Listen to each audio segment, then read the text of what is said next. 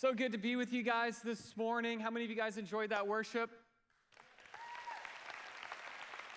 Before we get right into it, I thought I would start with something funny.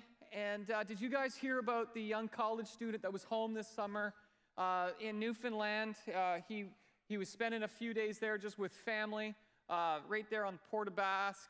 And he was just taking a walk on the shore, and God showed up to him right there and he's like, Listen, son, he's like, I want to. Uh, I want to give you one wish, whatever it might be. And so the young guy, you know, he thinks about it and he's like, Well, God, you know how much I'm scared of water. That, that ferry ride over here is so unpredictable. And he said, I, I want you to, uh, I want you to build us a bridge from here to the mainland. And, and God, you know, he's like, wow. He's like, do you realize like all that's going to go into that? And, uh, the, and he's like, How about you reconsider? He's like, I'll give you one more wish. And so the young guy's like, All right, so you know that uh, I haven't, you know, been able to keep a girlfriend for more than, you know, six months. He's like, I want you to give me insight so that I can understand a woman. God looks at him and says, Do you want that bridge two lanes or four lanes? And I will, I will uh, make it up to you, women. But uh, anyway, I want to talk to you guys today. If you were here last week, you heard Pastor Joel kind of roll out the vision for where we're going as a church. And, and uh, if you've been here for any time at all, you've heard him say, uh, God's love, right? Can you repeat it after me? Say, God's love in us to the world. And so today I want to talk to you today about what is in us, as we talk about life together, uh, we are moving in a direction where we want to build groups where people do life together and serve together in the community. But here's the challenge with that. I don't know about you, but do you find it hard to sometimes love people? We, we got any married folk in the room? Right? Anybody raising children? I, I, I don't know about you, but have you ever found yourself saying, I don't know if I can take anymore? Right? We have limitations as people, don't we? And, and so when we think about, well, we want to we want to reach people for Jesus, let's just be honest and say, I need Jesus to reach me still, right? I need him to still help me get through um, our everyday life and challenges that we go through. And so today I want, I want to ask you if you will allow me to speak to the real you today.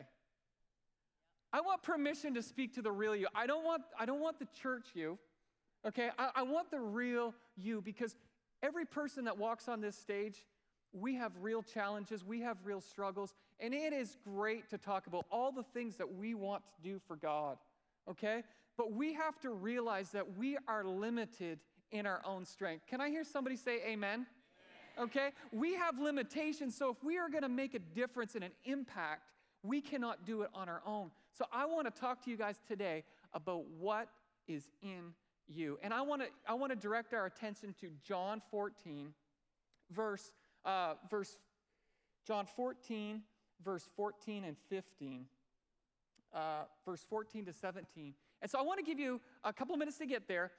But I want to give you some of the backstory. So here we have Jesus with his disciples. Now, some of you may not know this, but when we think of disciples, we think of these like spiritual leaders, these guys that have their life all together, right? But can I tell you that these disciples were teenagers? They were young men. The Bible says that they were unskilled. Can you believe this? That Jesus he was, he was, he, he was the foundation of the church, and he is entrusting the whole future of the church on these young teenagers. Any teenagers in the house this morning? Can I hear you make some noise? There we go. We got any young adults here? Over here, a little bit. Uh, but this is who Jesus was trusting the church with. And so I, I want us to, to read this uh, together, or I'm going to read it, but I want you to follow along. And Jesus says, If you love me, Show it by doing what I've told you. I will talk to the Father, and He will provide you another friend so that you will always have somebody with you. This friend is the Spirit of truth. How many know that in the culture that we live in today, uh, to find truth is becoming harder and harder? Where the shades of gray are, you know, it, everything is blurred today, right? And so Jesus is talking to his disciples here, and he's saying, I'm going to give you somebody who is going to help lead you in truth.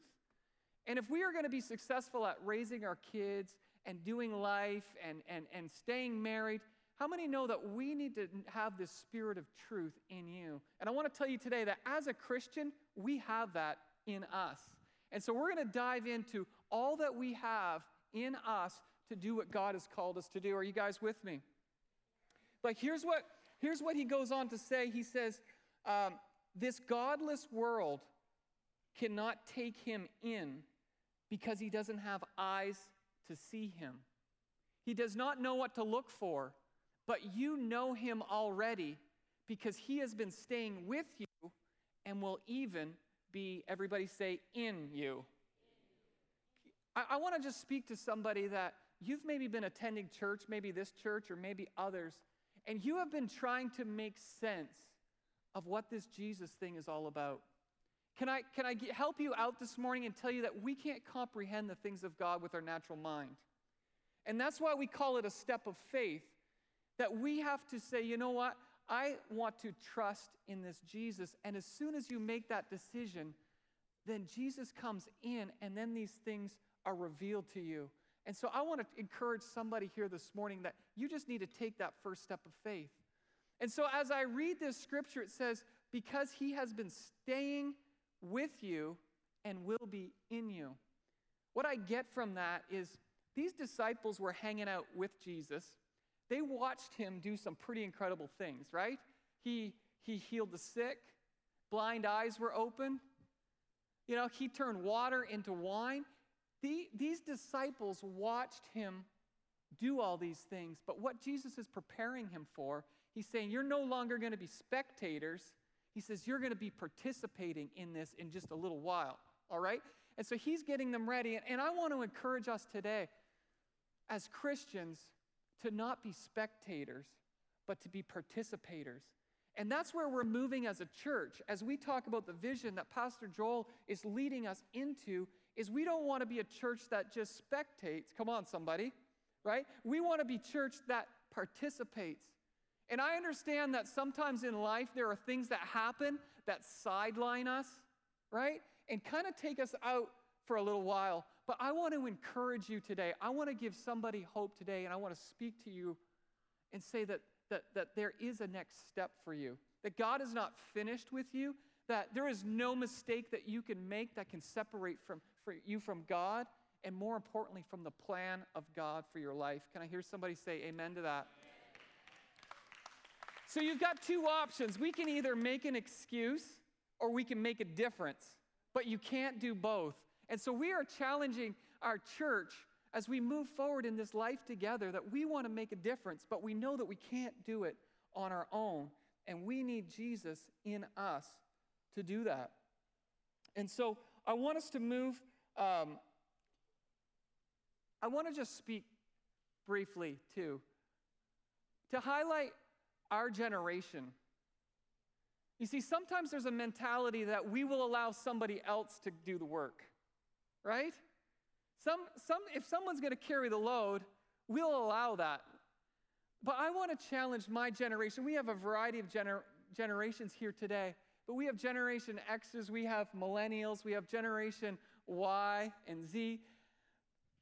But I want to challenge us, my generation, that it's our turn to bring the message of the gospel to our generation. And, and we have been blessed here. There have been some people that have paid some sacrifices and have built a, a foundation for where we are at as a church. But on my watch, I want to continue on moving this gospel and reaching our city and seeing lives change for Jesus. And so I just want to speak out to those of you that, that are in my age and my stage of life that it's time for us to be participators and continue on. And I want to challenge you. And that's why small groups are going to be such a big deal because we are going to hold each other accountable and we're going to make a difference in our generation. Can I hear you say amen to that? So now I want us to move on, uh, and, and I want us to go to Acts 1, verse 4. Acts 1, verse 4. And here we have uh, Jesus is setting the stage for what's, uh, what's going to happen. And so, to bring you up to speed, so Jesus was with the disciples, okay, in John. Now Jesus has been crucified, okay, and the disciples are freaking out. Their leader is gone. They, they, they believed in him, but now he's not there, and they're kind of on their own. And so Acts 1, verse 4 picks this up, and this is pretty amazing, okay? Because Jesus shows up. He was dead, and now he comes alive, and he's back with the disciples. How many know that would be a little bit freaky, right? You know, they've seen him do all these crazy miracles, but coming back from the dead, that like that's like takes the cake, right? And so Jesus shows up because he has some final instructions for his disciples. Are you guys still with me? Acts 1, verse 4, it says, Once he was eating with them. Somebody say amen to that. There's something about eating with people that just makes it so much better. So it says, Jesus was eating with them, and he commanded them, Do not leave Jerusalem until the Father sends you the gift he has promised. As I told you, John baptized with water, but in just a few days, you will be baptized with the Holy Spirit. And so I'm talking to you today about what is in you. You see, Jesus is preparing the disciples and saying, You aren't equipped to do what I've called you to do in your own strength. But I'm going to give you somebody that is, everybody say, in you, okay? That he's going to give you the power to do what you can't do on your own. And as we move forward into Acts, I would encourage each one of you to read Acts verse 2. But it goes on to say in, in Acts 1:15 that the disciples all got together in one room. And it says that there was 120 people there with them.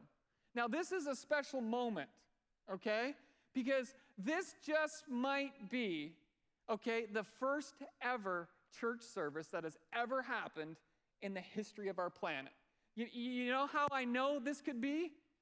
It's because they knew how many were there. And wherever Christians are, there's somebody taking attendance. Come on. right? And so it says there was 120 people up there in that room. And as they gathered there together, believing for what was going to happen next. This crazy wind blows through this place, and people are praying, and, and the Holy Spirit comes in them. Everybody say, in them. All right? And we're going to read what happens to some of these disciples after that experience has happened. And that same thing as believers is in us. And so I, I want us to point out that there was 120 people the Holy Spirit is now in them. And I just want to show you this one thing. So here we have, if we if we go all the way to the beginning of time, okay? God created this amazing, beautiful planet Earth, and then he dropped people on it. All right, that's where the problem started. No, I'm just joking. So here we have Adam in the beginning, Adam and Eve. All right? And we all know that they were deceived, okay? And they sinned. Do you know what? Sometimes we make sin all these different things that we do. Do you know what sin is? Sin just is something that we choose that separates us from God. Sin separates us from God. And so that's what happened in the garden. Okay, you guys with me? Then over here, we have Jesus shows up. Okay, now he's on, on planet Earth, and his job is to reconnect people with God. You guys following me? All right, so Jesus shows up he dies and he comes again, and now he can't be in people because he's with them, but now he is in us because he has given us the Holy Spirit. So now we have the power to do all that God has called us to do. Can somebody say amen to that? All right? And so that's how we have gotten to where we are today. And we as a church are a continuation of what has happened in the chapter of Acts as we as a church continue to reach people with the gospel of Jesus. Are you guys tracking with me? All right. So I want us to go to Acts 2, verse 36. And I want you to see the difference in Peter. You, you may have, have, have read this, but um, do you guys remember that, that there was somebody who denied Jesus three times? Do you guys know that that was Peter? All right? So before Jesus dies, all right, Jesus, uh, Peter denies Jesus because he just doesn't have enough strength, enough boldness. But here's this same man after he's been filled with the Holy Spirit, and they leave that upper room. Now he has a whole new boldness and a whole new confidence that we see here. And so Peter addresses the people. He says, I want everyone to know in Israel for certain that God has made Jesus whom you crucified to be both Lord and Savior. So here you see the passion and the boldness that he has. And it says his words cut them to the heart. And they said to, and they, and they said to him and to the other disciples, What should we do? And here's what Peter says He says, You need, each one of you must repent of your sins and turn to God and be baptized in the name of Jesus for the forgiveness of your sins, so that you will receive the gift of the Holy Spirit. This promise is to you and to your children and to those far off and all who have been called to the Lord God.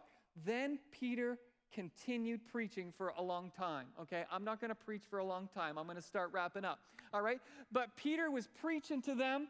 But here's where I want us to, to, to start going here strongly urging listeners saying, Save yourselves from this crooked generation. Doesn't that sound much like what we are, where we are at today? That has been the same message that has been preached for 2,000 years is to, is to not fall into the lies of our generation, all right? But here's what's interesting those who believed, those who believed what Peter said in verse 41 says they were baptized and they were added to the church 3,000 people that day. How many know that's a pretty exciting day? You know, it, it, it was exciting to see five people today get baptized. And I would encourage each and every one of you, if you see them in the atrium, you should hear their stories. Their stories of life change and hope that, that they discovered all on their own. And it's amazing. So here's where I want to go the believers forming a community. If we go to Acts 2, verse 43, it says, A deep sense of awe came over them. And now the disciples were performing many miracles, signs, and wonders. What is in you today? I want to tell you that there is a power that is beyond our human ability and we start to see it activated in the disciples. And the believers met together in one place and they shared everything that they had. They sold their property and possessions and shared money with those in need. Do you see what's happening in their heart? The things that culture is saying you need to, you know, take care of yourself and you need to get everything that you can. They are doing the exact opposite and they're caring for one another. Their possessions are second to their passion in Jesus. How many know that's a bit of a culture shock for us, right? They worshiped together in the temple each day and they met in homes. Everybody say homes. And they shared their meals with great generosity.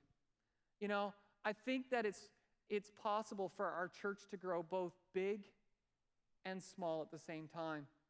And we can read there in Acts how the numbers of people began to grow, but each and every week they met in homes.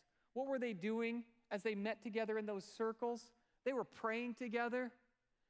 You know, they were praying for one another, they were keeping each other accountable and, and doing life with these people together.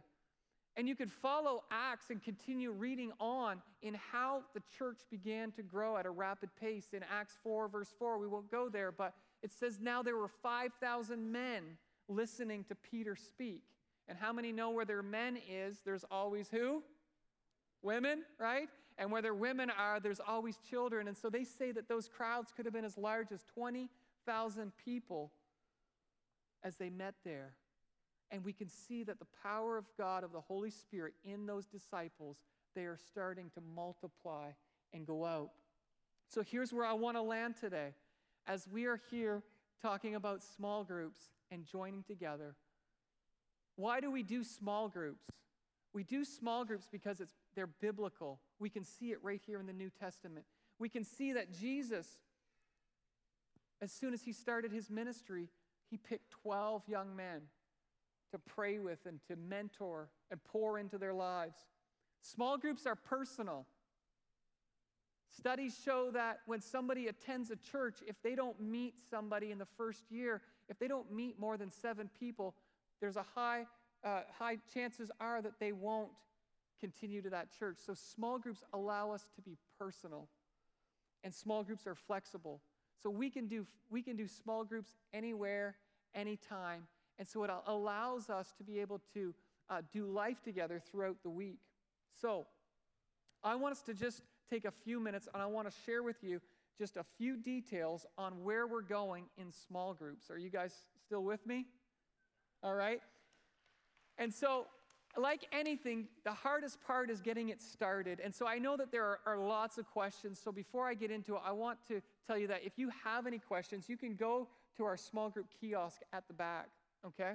But I want to address um, what small groups are. And, and as I've began to meet with people over the summer and, and ask them what their experience was with groups, there are so many different ways you can go with small groups. But here's the framework of where we are calling a small group. A small group is 8 to 12 people who meet together in homes every other week. So groups don't meet every week, they meet every other week, just to make sure that everybody understands. Okay? And so I know what some of you guys are thinking. Okay? Some of you guys, like, this is this is scary. This is frightening, okay? That I'm gonna meet in homes and, and I just want to speak to the men here just for, for a minute because I never grew up going to small groups, okay, until I came here. And we showed up three years ago, and a friend of ours asked us to go into a small group. They asked my wife. And so my wife, of course, asked me and says, We're going to small group. Do you know what my answer was? No, I'm not. Why would I want to go to a small group? Right? Why would I? I don't need a small group. And so, like any husband and wife relationship, eventually, okay, I ended up in a small group. All right? and the joke's on me because now I got the shirt on, okay? And, uh, but here's the deal. Here's what I discovered as we began to go share food with these group of people and just do life and share stories and talk about our crazy things that happen in our life and, and, and then just to bring prayer and the Bible into it, I began to understand that it was healthy. I, be, I began to understand that it was good, uh, a, a place that I should go. You know, how many of you know that we should probably exercise? How many, we all know that exercise is probably a good thing, okay? Now, I'm going to ask you one other question, and remember, we're in church. How many people exercise like regularly? Okay, not quite as many hands. All right? Here's the deal with a small group a small group is just like that. We don't know that we need it until we're in it, and then we start to feel better, and then we're like, you know what? You know, for some of us, it may even make us look better. I don't know. But small groups are healthy. They help us relationally, they help us to grow, they help our relationship with God to grow. And so I want to, I just want to encourage um, those of you out there to give it a try, and I'm going to explain how we're going to do that. Um, but here's the process for getting connected into a small group. All right? So each one of you uh, have, were you guys given a small group questionnaire on the way in? We may have, we have missed that, but I want to, uh, at the back in the kiosk, you can get a small group questionnaire, okay? And it is going to, if we can pull that up, on this questionnaire, you guys are going to fill out your name, your address, where you guys live, because we have small groups in rural areas. We have small groups in Shediac, in Salisbury, in Lower Coverdale, all these different areas. So fill out your address, pick the type of group that you want to be in. So we have, we have types of groups for couples, singles, um, for every age and every stage. And then you choose what night of the week that you are available. And what we will do is we will then place you with one of our group leaders. We have 31 group leaders that are ready to lead groups. Can you guys uh, give these guys a hand? So you will you will be placed in this group, and if you want to know who is leading a group, you can go back after the service and find them uh, on at the back of the kiosk. You'll have all the names there of who is leading a group, and you will receive a call from your small group leader, and you will be invited to what's called small group kickoff. And small group kickoff is a fun, casual night where you will get to meet others in your group, okay? And you will leave that night knowing who's in your group and when and where you meet. And here's where it gets exciting, okay? We want you to try a group. Everybody say try. We want you to try a group for two months. Because they're every other week, that's four times. Try a group for four weeks.